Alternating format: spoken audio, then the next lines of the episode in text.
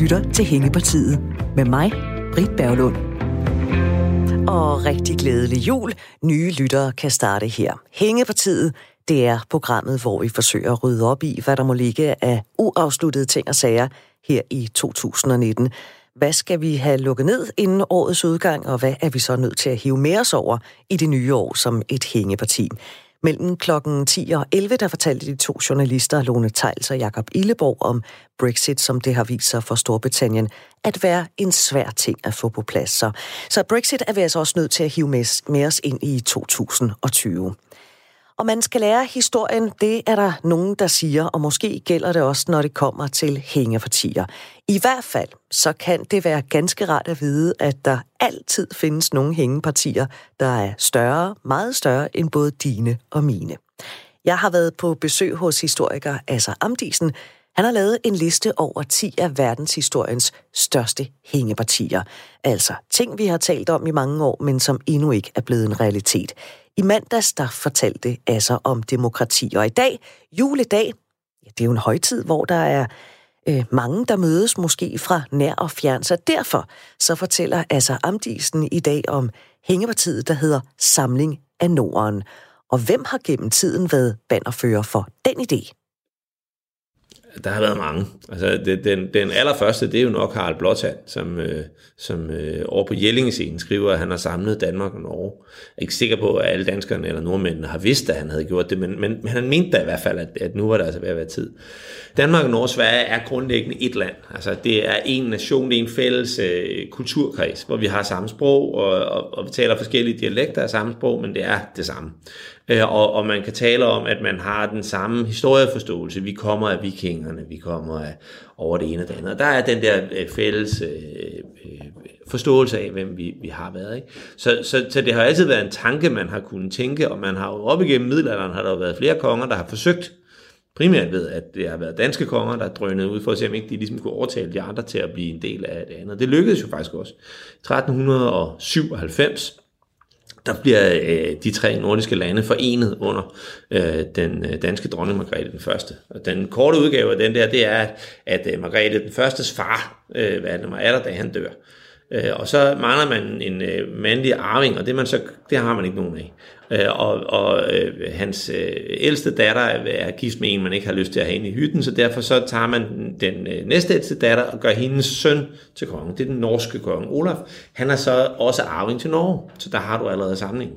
Da vi så får en, øh, en kvindelig statsleder faktisk, mens det der knægt, han skal være konge, så tænker Albrecht af Mecklenburg, der er svensk konge, at det skal fandme være livsskatter, og hvis det er en eller anden kvindemenneske, der kører showet, så må det fandme være nemt at erobre skidtet. Så han angriber Danmark med fuld øh, honør, mens han en kæmpe stor bravaler hele vejen ned gennem Sverige og fortæller om, hvor håbløst det er med kvindelige øh, statsledere. Øh, så får han tæsk, øh, og, og ender med at sidde fængsel op på Kronborg, hvilket må være urimelig bittert øh, i situationen. Og det svenske rigsråd fulgte sammen med det norske rigsråd op og vælger øh, Margrethe til hele Nordens dronning og husbonde, hvilket er det samme som som dronning i den der sammenhæng. Hendes søn, han er der så, han dør så, og så får hun så en anden op, som, som hun så får til at være den der er. Så der får vi altså Kalmarunionen fra 1397, som eksisterer op igennem 1400-tallet, og som dybest set, hvis vi sådan skal skære det kort, så hver 40-20 år, så gør svenskerne oprør, fordi de mener, at de godt kan køre øh, skidtet selv. Ikke? Og så slår vi oprøret ned, og når vi har slået oprøret ned, så, øh, så går der noget tid, så gør vi ham lederne oprøret til lensmand over i Finland, og så resten de falder til ro igen. Så går der 40 år, så begynder de igen. Det var indtil 1520, hvor Christian den anden han, øh, får slået det ned for sidste gang. Og så tænker han, nu gider jeg simpelthen ikke det her pjat mere. Så derfor så øh, laver han surprise party for den svenske adel. Inviterer dem alle sammen til middag på Stockholm Slot. Og, og surprisen går dybest set ud på, at det ikke er en middag, men en retssag. Øh, og øh, 88 svenske adelige bliver dømt til døden og henrettet dagen efter. Nogle beretninger fortæller, at der faktisk er 112, der bliver dræbt øh, dagen efter, man ved ikke rigtig hvorfor. Måske det er bare de danske soldater, der ligesom er blevet grebet af stemningen, og så røg der lige en 30 stykker ekstra med. Men nu var jeg i gang, ikke? Ja, altså, og, og der har vi så, så svenskerne bryder ud kort tid efter det, øh, og, og laver deres eget land, og, og, og det er jo selvfølgelig noget rod. Øh, og så har vi Danmark-Norge tilbage, som egentlig eksisterer som fælles, men man har hele tiden forsøget i 1500-tallet, begyndelsen af 1600-tallet, indtil Christian 4, forsøger danskerne tilbage i Europa og Sverige. Så sker der det, at magten den vender. Så fra midten af 1600-tallet og frem, så er Norden jo ved at blive samlet masser af gange, men der er det svenskerne, der er ved Europa også. 1658, der står svenskerne uden for Københavns porte, og det er kun nogle velmenende hollændere i sidste øjeblik, der forhindrer os i det. I øh, øh 1748, der er det lige ved, at Frederik den 5., den danske kronprins, bliver valgt til svensk konge, så havde vi også haft et. Så ideen bliver ved med at eksistere, at de her tre lande i virkeligheden geopolitisk og, og, og kulturelt hører sammen. I 1800-tallet, da nation, nationen kommer, og den store øh, romantiske opfattelse af det, så bliver man også en fælles nordisk, ikke med vikingerne og alt det andet, og øens lærer bliver hyldet over det hele, og grund vi snakker om de nordiske riger og fællesskabet. Og så kommer skandinavismen, som bliver en ny national bølge, som rent faktisk konkurrerer med den nationale, den danske nationalisme. Op i 1900-tallet, der forsvinder ideen lidt, primært fordi, at svenskerne jo skulle komme os til hjælp i forbindelse med nogle krige, men det, det når de ikke rigtigt, og så er det sådan lidt svært rigtigt at være, at være op på den. Men efter 2. verdenskrig, der forsøger øh, blandt andet den danske statsminister, Hans Hedtoft, meget engageret at få etableret en nordisk union, øh, som han egentlig er mere interesseret i, end, end indgå i NATO eller i, i det, der så senere bliver til, til EU, som jo ikke er udviklet nu, men, men som først, så han forsøger virkelig at arbejde det igennem. Men det ender med, at, at danskerne og nordmændene ikke tør, øh, og, og man så derfor vælger at, at gå mod øh, England og USA i stedet for. Men ideen om det her nordiske fællesskab eksisterer jo stadigvæk i Foreningen Norden og i det nordiske samarbejde og i den måde, vi tænker på. Og, og det er jo karakteristisk, at vi jo et eller andet sted er der ingen, vi hader mere at tabe til i fodbold end nordmændene, og der er ingen, vi elsker mere at tæve end svenskerne. Øh, og, og, og det er fordi, der er stadigvæk er en eller anden form for fællesskab, en fælles forståelse af, hvem vi er, men man må sige, den der fælles nation, som jo har været realiseret i 120-30 år, den, øh, den kniver det sgu nok lidt med øh, nu om dagen. Men Sverige har jo også tidligere ligesom meldt sig uden for fællesskabet, ikke? Altså under 2. verdenskrig, der, den skulle de ikke have noget at gøre med. Jo, øh, Norge altså, er ikke med i EU, jo, men spørgsmålet er, hvem der melder hvem ud. Det er det, der lidt er. Altså, når svenskerne vælger ikke at gå ind i 2. verdenskrig, så gør de jo strengt taget det samme som danskerne. Den eneste grund til, at danskerne går ind i 2. verdenskrig, det er fordi lige pludselig så er der tyskere over det hele. Altså, øh, men det behøvede man ikke, men i virkeligheden fandt man jo ud af med Danmark, og det brugte man jo senere mod Sverige, at man behøvede slet ikke alt det der erobringspjat. Man fik jo danskerne til at gøre lige præcis, hvad man ville øh, allerede inden, og det virkede også fint med svenskerne. Der, de gjorde også alt, hvad tyskerne sagde, og så var de ikke med. Altså, og, og på den måde er der jo den der, svenskerne har jo valgt at holde den neutralitetspolitik, som faktisk som princip er udviklet af den danske Erik Scavenius før Første verdenskrig. Det er sådan set hans øh, strategi, de fortsætter. Og, og det de jo siger, det er, at de ønsker ikke at blive blandet i de der konflikter. Og så er det så efter 2. verdenskrig, der vælger Danmark og Norge at melde sig ud af det skandinaviske fællesskab for at være en del af NATO. Og det er jo så en del af den opfattelse. Man kan sige, at et eller andet sted er det måske en ideologisk ting. Virkeligheden er nok, at grunden til, at vi gjorde det, det var fordi, at amerikanerne og englænderne havde rent faktisk tropper i Danmark, og derfor var vi nødt til at gøre det. Det var måske knap så meget et valg, som det var en, en, en, øh, en påbud, og det var ligesom den vej, vi skulle gå. Øh, så på en eller anden måde, så, så jeg ved ikke, om det er svenskerne, der har meldt sig ud. Jeg tror i høj grad, det er os, der har meldt os ud. Det er os, der har valgt, at vi vil være en del af EU, hvilket svenskerne jo heller ikke ville før meget, meget, meget sent øh, i det her. Øh, nordmændene ønskede ikke at være en del af, af EU, primært fordi deres primære handelspartnere er USA, og England. Og USA er det svært at få ind i EU. Det, der, det, det, det og England var heller ikke helt nemt. Og har ikke været helt nemt, og det bliver jo endnu vanskeligere nu. Så, så på den måde, der, der, er der jo, er der, tænker de bare anderledes. Hvorimod Danmark altid øh, Øh, har tænkt øh, på vores handel først. Ikke? Så det var handel med Tyskland, der gjorde, at vi, vi, øh, vi holdt os tæt med dem øh, før krigen. Og så efter krigen kan man sige, da vi går ind i EU, da Danmark går ind i EU, så gør vi det jo ikke, fordi vi vil. Vi gør det, fordi englænderne gør det, og vi er bange for ikke at kunne sætte smør med ikke bacon til englænderne. Så går vi med ind. Øh, nu får vi så se, om vi skal med ud af os, øh, for at blive ved med at sælge bacon. Men, men, men, øh, men, men under andre omstændigheder, så er det ikke, jeg synes ikke, det er svenskerne, der melder sig ud. Det er sådan en, en serie af kaos, men hvis der er nogen, der lægger afstand til det nordiske, så er det altså danskerne. Det er ikke svenskerne. Øh, og, og det er måske også værd at tænke på i den sammenhæng. Det er os, der er problembarnet, ikke dem. Synes vi danskere så i virkeligheden, at vi er en større del af Europa, fordi vi er, vi er faste med Tyskland?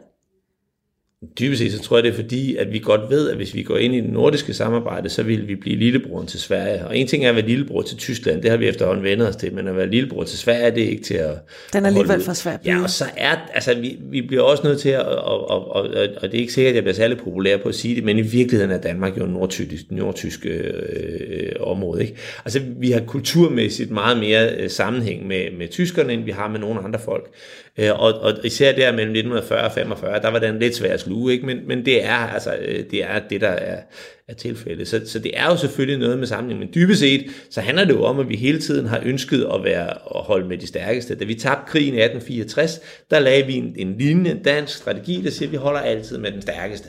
Og lige indtil nu har det ikke været svenskerne, der var de stærkeste. Så var det tyskerne der indtil 2. verdenskrig, hvor de så kunne se, at tyskerne så ud til at tabe, så skiftede vi jo lynhurtigt side og holdt med englænderne og amerikanerne fra 43 frem, og så holdt vi med amerikanerne efter 2. verdenskrig, for det var dem, der var stærkest, og det gør vi jo strengt taget stadigvæk.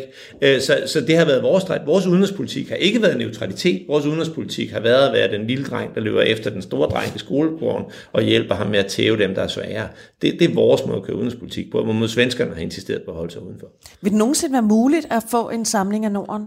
Og hvor, hvor kommer Finland ind i spillet? Altså, når vi taler Norden, taler vi jo altid Danmark, Norge, Sverige. Ja. Men vi har jo Finland liggende helt nordpå, ikke? Og som, der findes jo stadigvæk mange svenskere, der og, mener, at Finland i virkeligheden bare er en, en svensk provins. Ikke? Og det, ja. det er jo der, problemstillingen ligger. Der, der er stadigvæk sådan et små ar, hist og pis. Der er også en del nordmænd, der taler om mørketiden, den, den periode, hvor Danmark og Norge var slået sammen. Der er også en del islændinge, som ikke er så glade for danskerne, når vi kommer til stykket, selvom vi sådan set selv synes, vi var enormt dygtige til at være koloni her deroppe, men, men det var vi måske i virkeligheden ikke. Så, så, så der er, det er svært at finde de der konflikter. Jeg tror at egentlig sagtens, det kunne lade sig gøre. Det der er jo det der spørgsmålet, det er, hvad det så er for nogle mønstre, der, der vil gøre det muligt for os. Ikke? Det vil jo kræve, at vi ændrede grundlæggende på vores udenrigspolitik og accepterede, at vi skulle være en del af en nordisk enhed. Det vil også betyde, at EU var nødt til at bryde sammen fordi den, den europæiske union passer ikke til de andre. Det er svært at forestille sig, at de, øh, at, at, at de ender med at gå med ind. Altså, hvorfor skulle de det? Øh, og, og, og grundlæggende, så, så, så vil det jo nok kræve, at, at der skulle ske noget helt andet. Men altså aldrig, det er sindssygt lang tid. Så, så jeg tror ikke, at man kan se en, en nordisk union inden for en overskuelig fremtid, men at et eller andet kunne ske i løbet af noget tid, det er vel ikke helt umuligt, afhængig af, hvad der sker i, i resten af verden. Og så er der måske også det i det, at der efterhånden, som verden forandrer sig, så hele det her med, at dem, man har noget til fælles med, nødvendigvis er dem, man lige bor ved siden af, det er måske også ved at, at forandre sig. Det er lige så fjollet, som, som man opfatter det, som om dem, man bor i opgang med, når man bor her i København. Det er nødvendigvis af dem, man føler sig mest øh, øh, sammen med. Det, det, det er der jo ingen grund til. Der er masser af andre netværk. På samme måde, så er det ikke nødvendigvis de lande, vi ligger ved siden af, vi har mest til fælles med. Der er mange andre netværk. Og derfor kan det jo godt være, at verden fungerer på en helt anden måde i, i det der. Men drømmen om Norden har jeg altid synes var, var dybt øh, fascinerende. Om ikke andet, fordi vi faktisk kunne stavle et rimelig fornuftigt landshold sammen så. Det sagde historiker altså Amdisen. Nu har vi altså fået øh, to af hans øh, liste to punkter fra hans liste på i alt 10 punkter, og vi napper endnu et af historiens allerstørste hængepartier. Det gør vi i morgen her i Hængepartiet. Men er der noget, vi kan hjælpe dig med at få afsluttet? Du kan ringe til os på 72 30 44 44, 72 30 44 44, eller send en sms til 1424. Du skal starte med at skrive R4, lave mellemrummet, og så skriver du din besked. Og hvad kan vi så hjælpe med? Jeg hedder Carsten Ingemann Jensen, og jeg er uddannet økonom og har arbejdet i både Danmarks Nationalbank og på Dagbladet Børsen og alle mulige andre steder. Men jeg kan altså godt snakke om pengesager alligevel, sådan så alle kan forstå, hvad det er, jeg mener. Jeg kan hjælpe lytterne med alt, hvad der har med pengesager at gøre. Der er nogen, der måske gerne vil spare penge op på en rigtig god og fornuftig måde, og så er jeg faktisk øh, rimelig god til at se, hvordan man gør det bedst. Så er der nogen, der måske synes, at budgettet er lidt stramt og trænger til nogle gode spareråd. Der vil jeg også have nogle forslag i posen, og så er der nogen, der simpelthen bare gerne vil have mere ud af deres penge på en ganske fornuftig måde, og det er jeg næsten vil jeg sige ekspert i. Jeg hedder Mette Højen. Jeg er retoriker. I mit øh, daglige arbejde så træner jeg en masse mennesker i, hvad de skal sige, hvornår de skal sige, hvordan de skal sige ting og sager. Det her med retorik, det handler faktisk om at komme godt igennem med budskaberne og også overbevise andre mennesker. Jeg gør det allermest i erhvervslivet og har også skrevet en bog, der hedder Erhvervsretorik, når tale er guld. Og det er måske i øh, sådan arbejdslivet, at vi har allermest fokus på det her med kommunikation. Men det betyder ikke, at det ikke er relevant, og at det ikke også er vigtigt, når nu vi træder inden for hjemmets fire vægge. Så det er faktisk det, som jeg kan hjælpe jer lyttere med. Nemlig, hvad skal I sige, hvad skal I gøre, når at, øh, man lige pludselig skal være rigtig meget mere sammen med familien, end man plejer. Fordi når man skal være det, så er der jo lige pludselig behov for at kommunikere noget mere. Jeg hedder Kuno Bonne, og jeg har lavet rigtig meget fjernsyn omkring gør det selv arbejde. Jeg har haft mit eget byggefirma i 10 år. Jeg har arbejdet for landets største køkkenudbyder også i 10 år og lavet mere end 3.000 køkkenentrepriser. Øh, og så har jeg udgivet en øh, del bøger omkring øh, gør det selv arbejde, udover at drive et site, der hedder handyman.dk. Jamen, jeg vil jo kunne hjælpe lytterne, hvis de har øh, et spørgsmål i forhold til gør det selv og vedligehold i egen bolig. Udover det, så kunne det også godt være, at jeg kunne hjælpe dem lidt på vej med en anden måde at tænke løsninger på. Jeg hedder Rosa Kildal og er nok mest kendt fra Bagdysten, som jeg var med i 2017. Men siden da har jeg også øh, været med i mange andre skønne ting. Seneste, det er jo faktisk, at jeg har lavet min egen YouTube-kanal, Rosa Uden Filter, hvor jeg holder fast i de gode gamle retter, som jeg synes, de unge mennesker skal lære øh, at lave.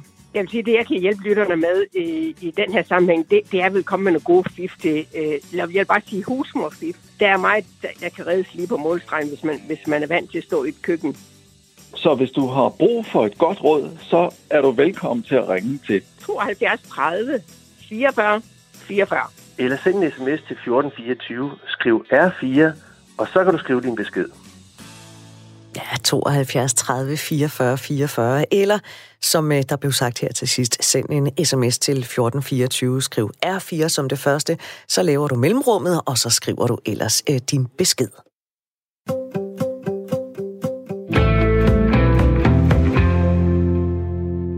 Julen er næser, gaver, gløk og girlander. Sådan er det i hvert fald i dag. Men engang, der var det noget helt andet, vi fejrede. Det plejede at være her lige inden året, det sådan går på held, at vi mindes begyndelsen på det hele, Jesus Kristi fødsel. Så det skal vi gøre. For at tale lidt om julens glade budskab og Guds plads i det hele, der har jeg inviteret sovnepræsten i St. Pauls Kirke i København, Katrine Lilleør, i studiet.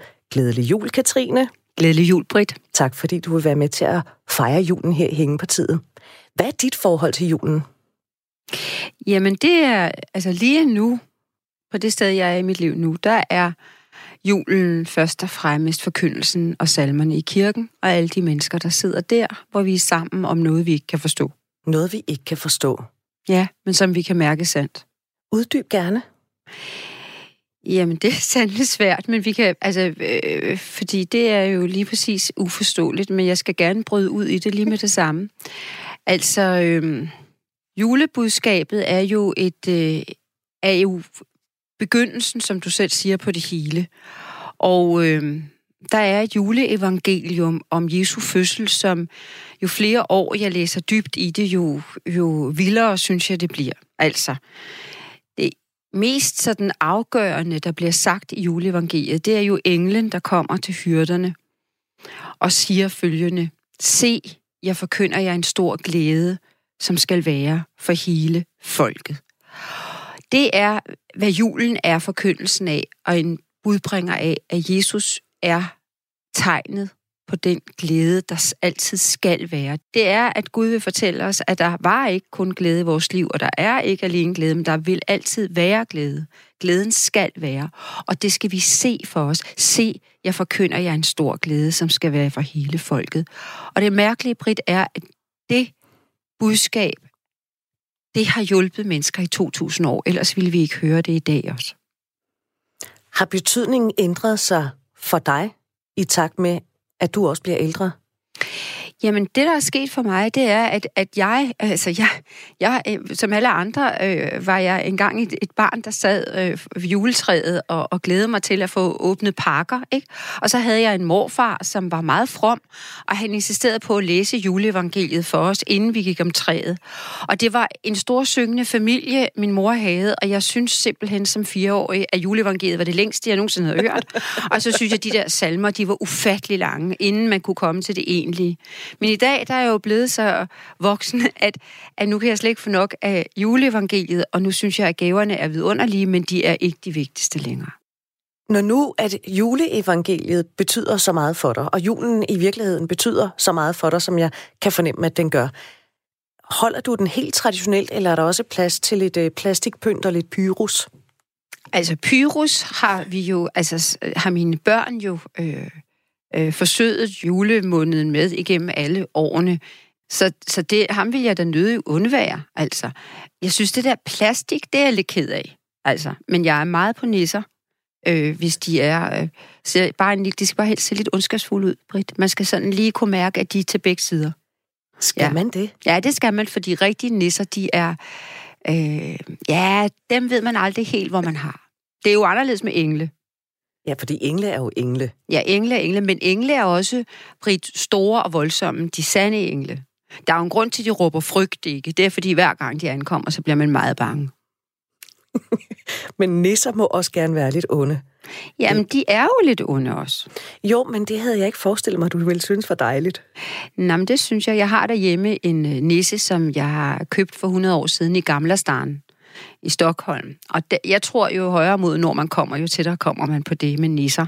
Og den har en rød hue, eller sådan i sådan noget brunt tøj. Og den har altså sådan et blik, hvor i hvert fald børnene, fra de var helt små, ikke, altså faktisk troede, den var levende og var lidt urolig for den. Og den har bragt dem gaver i alle årene.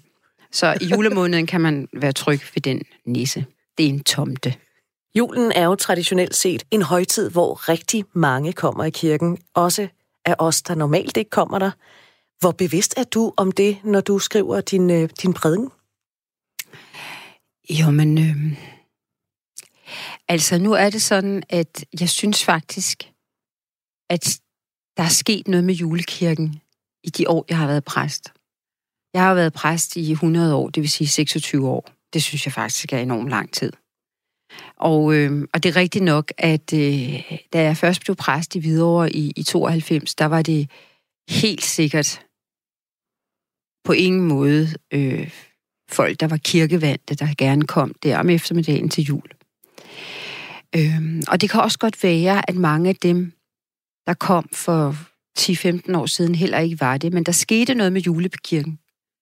Der skete det, øh, at efter jeg havde været præst i en de 12 år, og jeg var kommet til Slavslund og Ganløse, så var, blev julekirken alvorlig.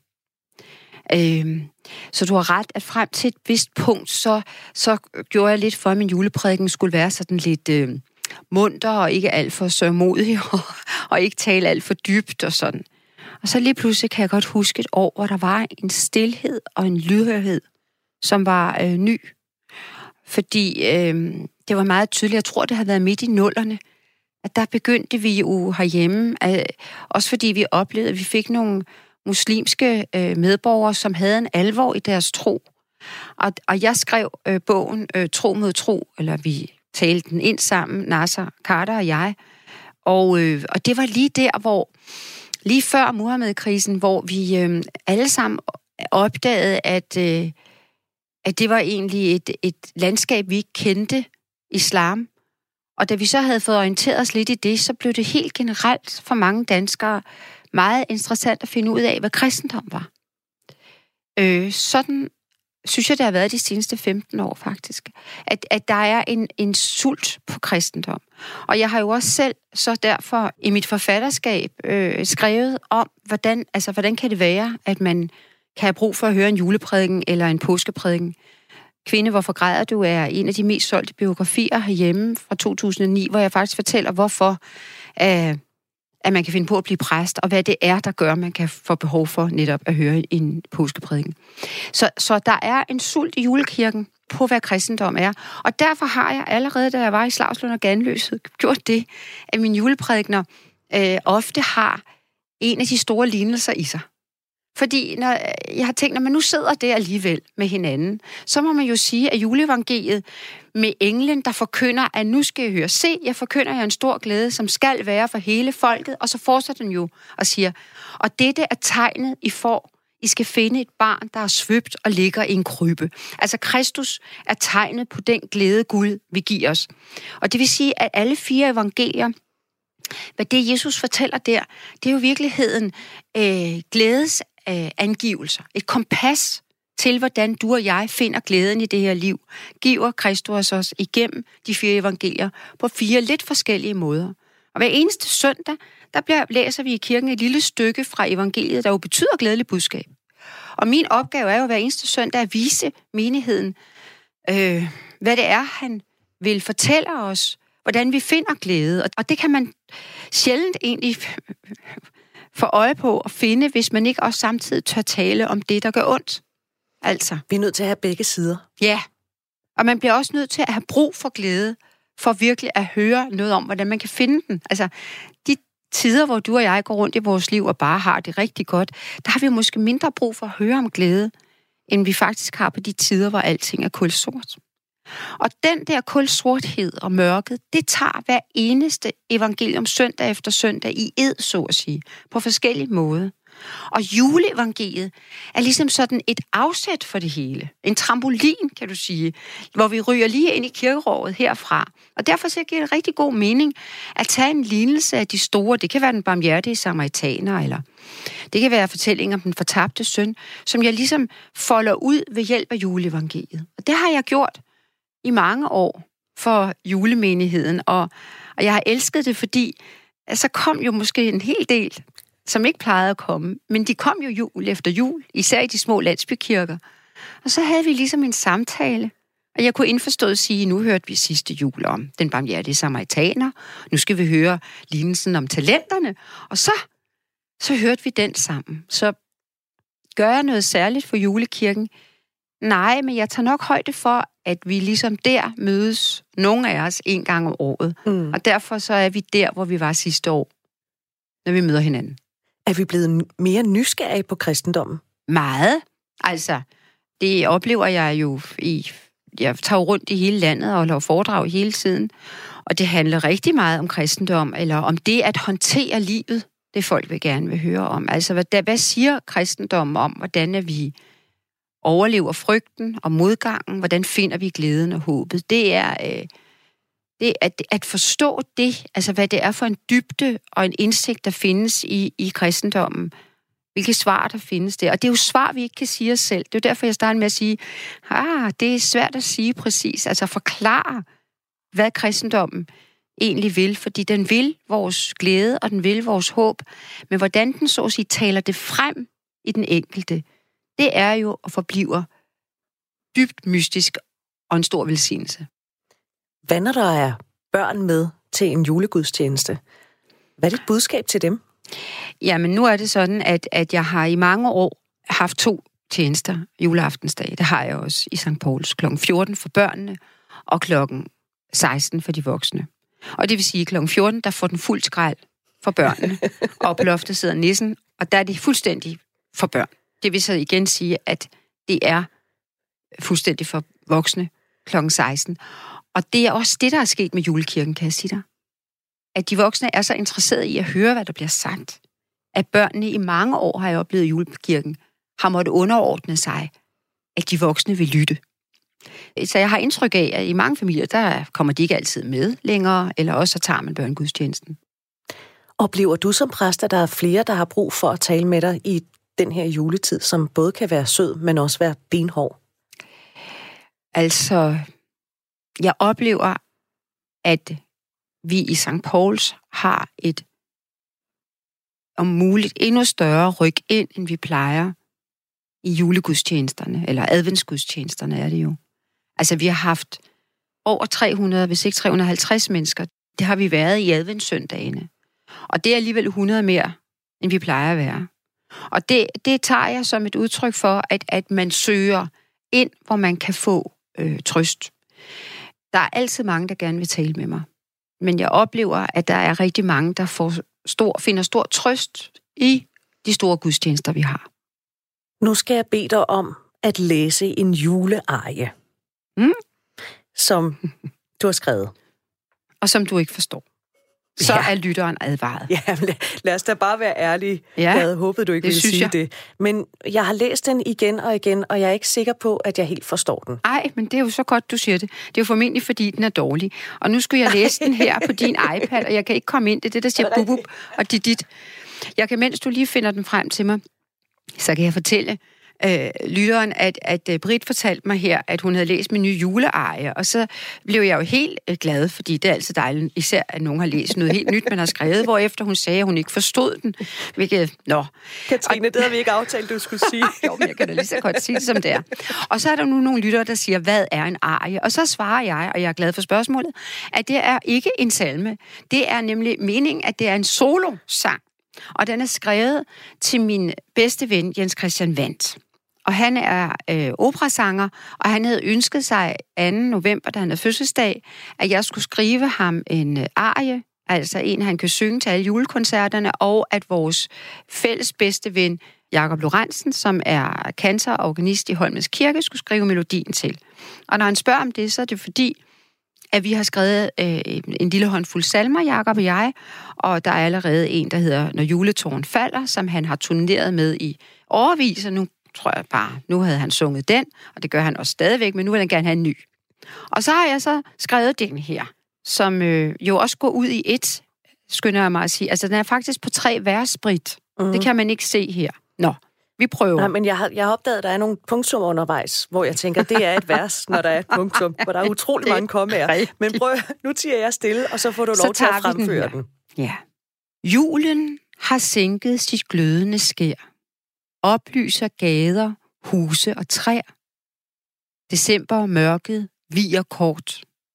Krøllede hjerter fra barndommens år. Minder om jul, der kommer og går. Visker de elskede dig.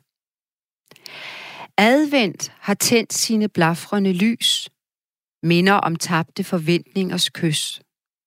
Lover håbet er mørkegrønt. Varmer ensomheds frysende mod. Omfavner hjerternes skælvende tro, nynner, Gud glæder sig. For englen forkynder, at Kristus er født, synger om glæde, som venter foran dig, skinner som syvstjernens tindrende blus, bruser i sangens guddommelige sus, jubler, Gud elsker dig. Ja. Tak. Den handler om, at forud for jul går jo advent. Og advent betyder forventning. Og for gammel tid i kirken, det er jo en gammel kirkehøjtid, adventstiden der venter man Kristus. Og man besinder sig på, hvor skrækkeligt det ville være, hvis han ikke kom. Ja. Og øh, så tænder man i forventning et lys hver søndag. Og det er jo de her blafrende lys, jeg øh, skriver om.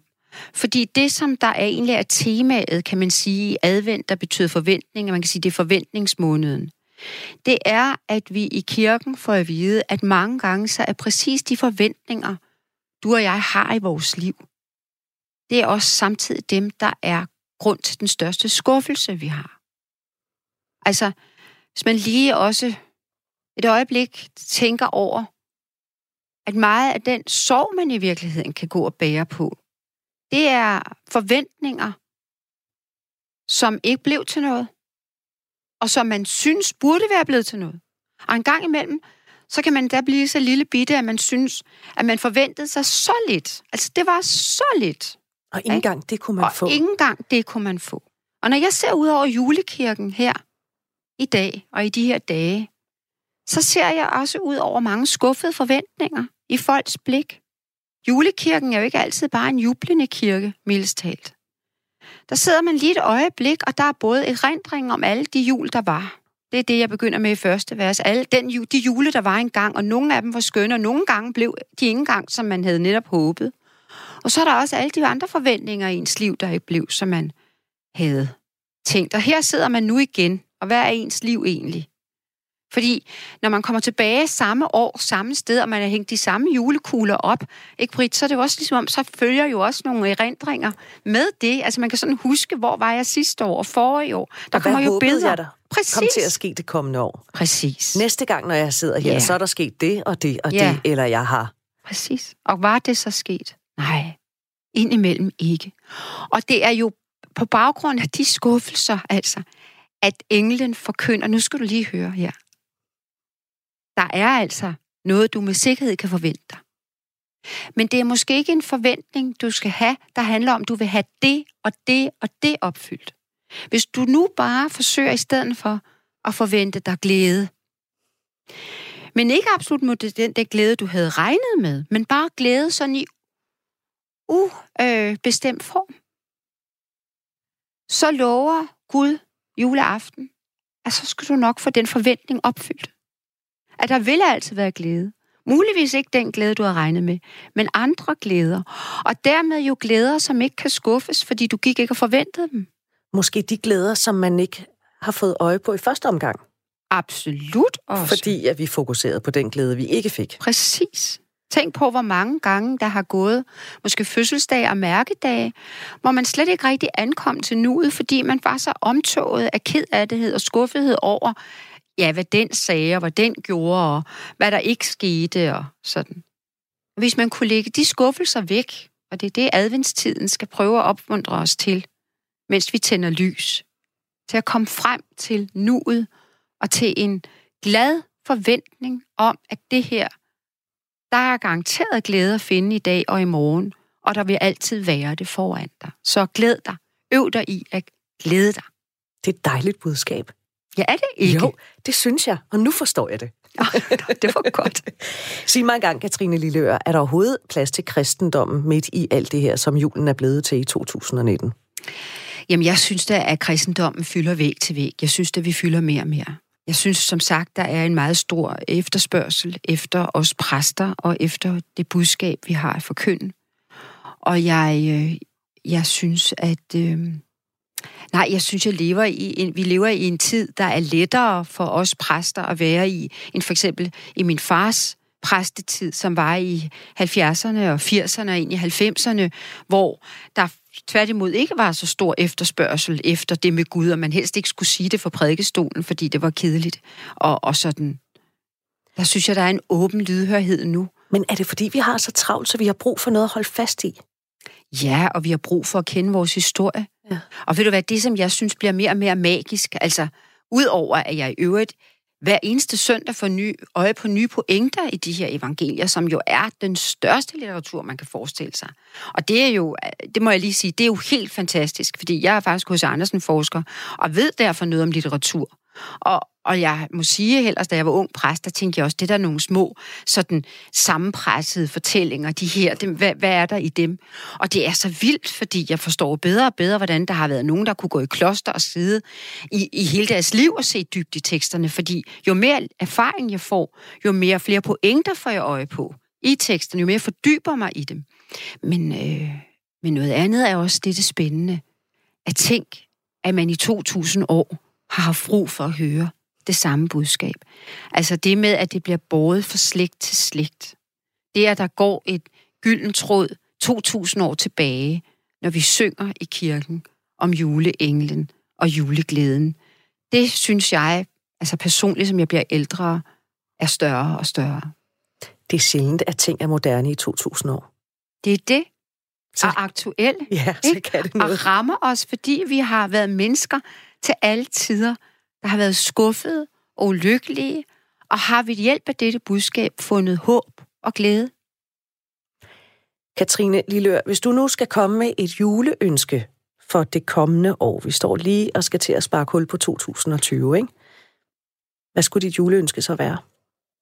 Det skulle være, at når man i 2020 føler sig rådvild, ikke ved, hvad man skal i sit liv, har brug for noget at læne sig ind i, at man så finder hen til en kirke, hvor man kan lide lyden af salmerne, selvom man ikke kender dem, kan lide præsten, selvom man ikke hele tiden forstår, hvad vedkommende siger, eller de salmer, vedkommende måske skriver, at man får lyst til at, at bevæge sig hen i kirken og, og læne sig ind i det budskab, der er der, fordi det tror jeg bare ville gøre så mange meget glæder, ganske enkelt, også i hverdagen.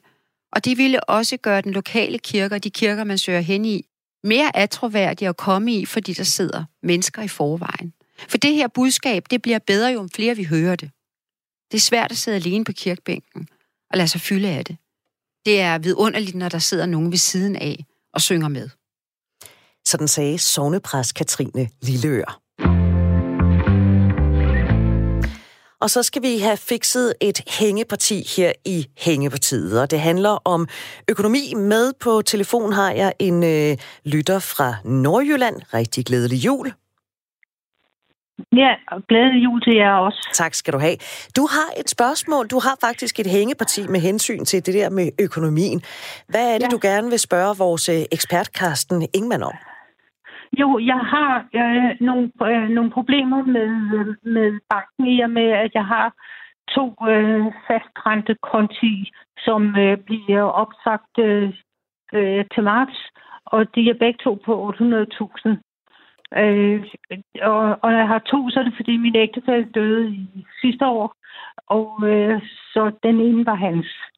Og meningen er selvfølgelig, at jeg skal bruge de penge til at leve for, fordi jeg ellers kun er folkepensionist. Ja. Og så har jeg jo så fået at vide fra banken, at, øh, at de vil begynde at tage negativ rente, fordi at kontien er over 750 kroner, og at jeg jo øh, nærmest øh, risikerer, at inflationen har et dem op. Så det er et rigtig godt spørgsmål, øh, fordi vi har faktisk også fra Langeland, der sidder der en lytter, der har samme spørgsmål, øh, det her vedrørende negativ øh, rente. Og lad os lige få vores ekspert, Karsten Ingman, på banen. Glædelig jul, Karsten. Glædelig jul til dig også. Ja. Kan du forstå Ja, dilemmaet her? Jeg øh, har desværre ikke været i stand til at høre hele, hele spørgsmålet, Nå. men øh, jeg fik fat i, at øh, det var et spørgsmål om, at øh, hvis man lagde pengene under madrassen, så ville det blive et op af inflationen, og hvis man satte penge i banken, så ville man en negativ rente. Er det korrekt? Øh, Ja, og der bliver de jo også et op af en eller anden form for inflation. Ikke? I hvert fald bliver de mindre Ja. og mindre værd. Ikke? Og fidusen var jo, Jo. at, øh, at jeg skulle bruge dem til min pensionisttilværelse. Øh, Ja. og, og, og det bliver jo lidt svært. Ikke? Så har jeg spekuleret i sådan noget. Banken vil jo selvfølgelig gerne have mig til at investere i alle mulige Ja, det skal du også passe på med. Ja, Og det, nu skal du det høre. har Ja, jeg ikke ja. den ringeste lyst til. nej, Så det kan jeg, godt jeg forstå. lidt, og det er også fordi, lidt, lidt tænkt på, om jeg skulle købe guldbar. Lad os få et svar fra med. Hvad? Ja, det, kan, det skal du ikke gøre, fordi det er alt for risikabelt. Det, der er det bedste Okay. for dig, det er, hvis du har en, hvis du har en god lang øh, horisont, altså hvis der er 10 år eller mere, til du skal på pension, så kan det Ja. betale sig at købe Nej, nogle... nej, øh, nej, nej. Hov, det, der hedder jeg en, er på pension. du er på pension nu, Ja, så du har jeg, penge jeg stående i en kortere periode. Ja, altså hvis man har lang tid, så skal man købe nogle værdipapirer. Man skal bare lade være med at købe det igennem banken, for det bliver meget dyrt. Hvis Ja. der ikke er lang tid, til man skal bruge sine penge, så må man finde sig i, at, øh, at renten den er rigtig dårlig lige nu. Det er der en årsag til, og det er jo, at verden er usikker, og der er rent faktisk ja. nogen i udlandet, der gerne vil betale for at have deres penge stående her. Så så kommer vi også til at have pengene stående øh, til en minusrente. Så det er der ikke rigtig noget at gøre ved. Øh, og, og det er rigtigt nok, som du selv siger, at, øh, at så bliver pengene jo spist op af inflationen, hvis ikke du investerer dem i noget. Men Ja. ja. det bedste er altså at gøre, at du finder nogle værdipapirer, som er billige og gode. Øh, og der, øh, der, der er der blandt andet øh, nogle muligheder for, at man kan slå op på noget, der hedder Morningstar og finde nogle investeringspapirer, sådan som man ikke skal betale omkostninger til banken. Og der Okay. får man altså omkring der får man omkring 2-3 procent om året i rente på det. Så det kan Ja. godt betale sig, og det er langt, langt mere sikkert, end at begynde at købe guld, fordi guld kan falde i pris lige pludselig. Det kan også stige, men det er forbundet med en meget ustor usikkerhed, når det er så kort sigt. Okay, okay.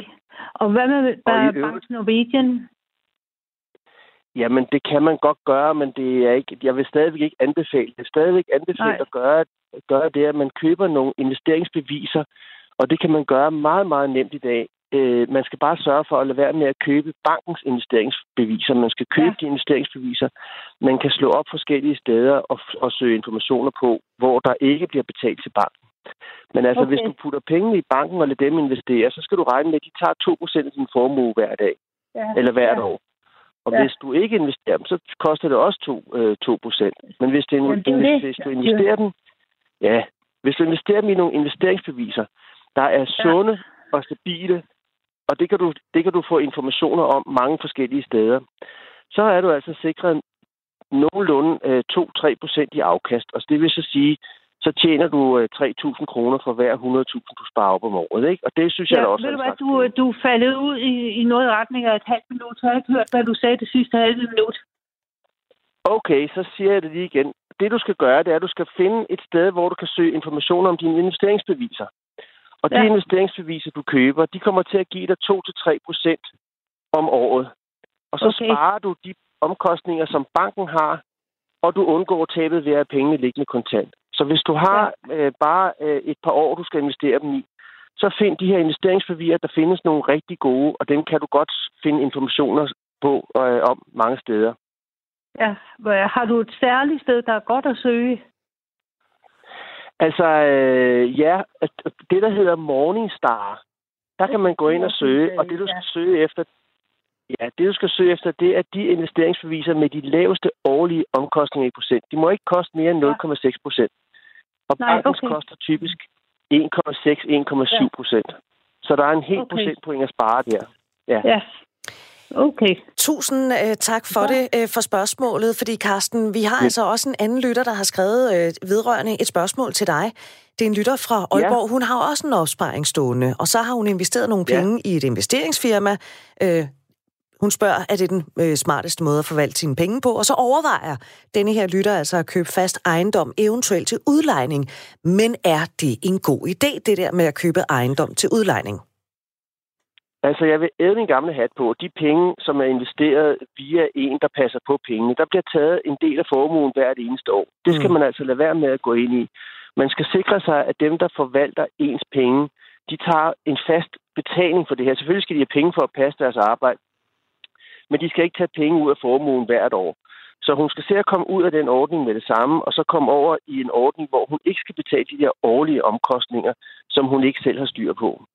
Med hensyn til, at hun måske vil købe ejendom i stedet for, så er ejendom det er en rigtig god investering, hvis man har en lang tidshorisont. Altså, der skal man have 10-15 år, så er man ret sikker på, at det at eje en ejendom, det er en god forretning.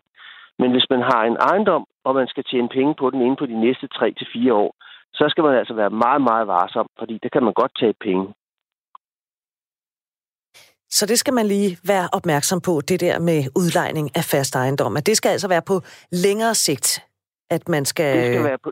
Ja, det skal det være. Og i det hele taget, så alt, hvad man har at gøre med øh, den slags, det er noget med, at man kan ikke vinde penge på kort sigt. Det er alt for usikkert.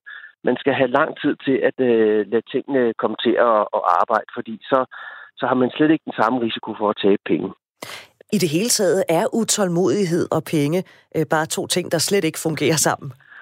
Det er nemlig fuldstændig rigtigt, og det er det, som så mange de, øh, de glemmer, fordi de bliver utålmodige, og så bliver de også fristet med alverdens øh, øh, forsikringer om, at de får høj afkast, og de får meget stor sikkerhed, og øh, alle de her ting. Og de ting, de hænger bare ikke sammen. Det kan man ikke få på samme tid, så man er nødt til at have en nøje analyse og afveje, hvad det er, man egentlig vil med sin formue nu og så på længere sigt. Jamen, øh, Karsten Ingman Jensen, tak fordi, at du vil øh, øh give nogle gode råd øh, fra lommen her, og så håber jeg, at du har lyst til at blive i vores taskforce. Vi har jo stadigvæk over en uge tilbage. Det vil jeg rigtig gerne. Æh. Jamen, du kan tro, at jeg gerne vil. Jeg glæder mig til at få det næste spørgsmål. Så I må have en god jul. Ja, tak. Og i lige måde, det var altså Carsten Ingman, som er klar til at svare på økonomiske spørgsmål, der var her vedrørende, hvis man har penge stående i banken, altså mere end 750.000, så kan man risikere, alt efter hvilken bank man har penge i, at man bliver ramt af minusrente. Og så havde vi altså også det her spørgsmål om øh, fast ejendom. Skal man købe sådan noget med henblik på udlejning? Er det en god og rentabel idé? Har du et spørgsmål til Carsten Ingman Jensen, så er du velkommen til at ringe til øh, Tor. Så kan det være, at vi når det i morgen. Du kan ringe til Tor lige nu på 72 30 44 44, 72 30 44 44. Du kan også sende en øh, uh, sms. Du skal huske, du skal skrive R4 som det allerførste. Lave det berømte mellemrum, og så skriver du din besked og sender den afsted til telefonnummer 1424. Og Karsten er ikke den eneste der person, person, der sidder i vores lille hængepartiets taskforce. Der sidder også andre fine mennesker, og øh, en af dem skal vi høre fra nu. For det er jo for det meste hyggeligt at samles med familien. Men nogle gange, så kan der jo altså være en onkel eller en tante, som man måske ikke har det super bedste forhold til. Altså onkelhumoren, den øh, øh slår, den giver sig til kende i det øjeblik, vedkommende træder ind ad døren, og til det øjeblik, at man siger farvel igen. Eller også så er det den der irriterende tante, der hele tiden skal fortælle, hvordan man skal leve ens liv, eller spørge om alle de dumme spørgsmål. Der er råd for, hvordan man håndterer hvis man har nogle sådan personer i sin familie. Og de gode, råd, de kommer fra retoriker Mette Højen, der altså er en del af vores taskforce, ligesom Karsten var, eller er og dermed klar til at give dig et godt råd, hvis du nu skulle have brug for det. Du skal som sagt bare ringe. Tror han sidder klar på 72 30 44 44. Men lad os nu lige høre, hvad Mette Højen siger med hensyn til onklen eller tanten, man måske har det lidt stramt med, og som man formentlig ikke kan undgå hele julen igennem. Nej, det kan man ikke. Altså, jeg tror, mit, mit første og største råd, det er lidt at sådan prøve, at, prøve at tænke hen over den her julefrokost, og så spørge dig selv, sådan, hvordan vil jeg gerne have stemningen er i familien efter den her julefrokost. Øhm, og grunden til, at det kan være lidt godt at overveje, det er, fordi det, det kan lige hjælpe en med at komme lidt bedre igennem de der måske dårlige jokes, eller de der historier, man har hørt 25 gange, som man bare ikke gider at høre igen. Og der kan man jo godt blive lidt irriteret, måske specielt i en juletid, hvor man bare, du ved, man bliver presset sammen, man bliver bænket sammen, og så hver dag, 25., 26., 27., så er det være lidt strengt. Så jeg vil faktisk sige, prøv at tænke på, hvordan vil du gerne have, at I har det i familien bagefter? Og der vil man jo formentlig gerne have, at der er en god stemning, og så, så kan man måske bedre sådan lige lukke tingene ind af det ene øre og ud af det andet. Så, øh, så sådan lige hold, hold hagen og blikket højt sådan på, på slutmålet, som er en god stemning. Og så kan man måske bare lige øve sig i at sige, så tage en dyb vejrtrækning og sige, nå, og så lade som om, ej, det var første gang, jeg hørte det her. Selvom det selvfølgelig ikke er det. Er det bedst Men, uh, bare at holde mund, især når det for eksempel er juleaften? Øhm, altså jeg vil sige, det, er jo lidt, det kommer lidt an på, hvilken slags irritationsmoment man er ude i. Altså hvis det er sådan den der joke, man har hørt tusind gange, eller sådan en, altså sådan en malplaceret kommentar, så kan man jo godt gå i rette med det, men jeg tror, hvis det er selve juleaften, så skal man nok gøre det på sådan en, en munter måde. Øhm, og hvis man har et eller andet onkel, øh, som kommer med et eller andet altid, så kan man jo prøve at, øh, at tage det i opløbet ved selv at servere den samme joke, eller sige, nå, Preben eller Børge, eller hvem det nu er. Nu er det jo tid til, at du fortæller den her joke. Og så vil alle jo formentlig grine ret meget af det, fordi man er jo nok ikke den eneste, der er træt af at høre den samme joke eller kommentar. Juleaften, der tror jeg, man skal holde sig rimelig, der skal man holde sig lidt i skinnet. Det, det er nok ikke der, man skal tage, altså hvis der er noget, der sådan virkelig øh, går ind på ved en, et familiemedlems adfærd eller sådan en kommunikation, det, der skal man nok lige tage i en rum, og måske en anden dag en juleaften. Er det sværere at tage lige ud af posen med sin familie, end det er med for eksempel kolleger? Jamen, altså det er faktisk et rigtig godt spørgsmål. Jeg har tænkt en del over det, fordi altså når vi er på arbejde, så er der jo en eller anden form for, altså vi alle sammen spiller en eller anden rolle, eller vi indgår i en jobbeskrivelse, og der er sådan nogle lidt mere klart definerede regler for, hvordan vi skal kommunikere. Og det gør det så lidt nemmere måske at, at sådan navigere efter. Og de regler har man måske ikke altid, eller måske i hvert fald sjældent stillet op i familien. Samtidig så har man jo med nogen i hvert fald blodets bånd, som gør, at man nemmere både bliver ja, sådan tilgivet, hvis der lige ryger en finke af fadet. Øhm, så jeg, jeg synes faktisk, det, det er et super godt spørgsmål, men det er også lidt svært at svare på. Øhm, det kan måske være nemmere at tage lige ud af posen, men man kan måske også komme til at såre nogen mere, end man måske gør på en arbejdsplads, fordi der er sådan lidt mere officielle eller formelle regler for, hvordan vi kommunikerer med hinanden, og hvad der ligesom er acceptabelt at sige. Det sagde retoriker Mette Højen, der altså også sidder i vores øh, taskforce. Og øhm, Mette, Karsten Ingman Jensen og Kuno Bonne og Rosa Kildal, de sidder alle klar til at hjælpe, hvis du skulle have et hængeparti, og det bliver altså i morgen her i programmet, men øh, du kan ringe til Tor nu på 72 30 44 44, hvis det skulle have interesse. Og så vil jeg lige nævne den øh, hjemmeside, som Carsten Ingman nævnte et par gange med hensyn til øh, at investere. Man kan få masser af oplysninger på hjemmesiden, der hedder morningstar.dk, altså morningstar.dk. Nå, nu skal vi til at lukke lidt ned. Vi har et hængeparti. Øh, det må vi prøve at se, om vi ikke får vinget af i morgen. Det tror jeg faktisk, vi gør. Det var nemlig meningen, at øh, vi i dag skulle have hørt om hængepartier i sportens verden fra øh, Claus Elgaard, der er vært her på Radio 4. Men det er vi simpelthen ikke nået, fordi vi har kun et minut tilbage af udsendelsen. Så det hængeparti, det napper vi i, øh, i morgen mellem klokken øh, 10 og 12. Der skal det også handle om USA's præsident Donald Trump.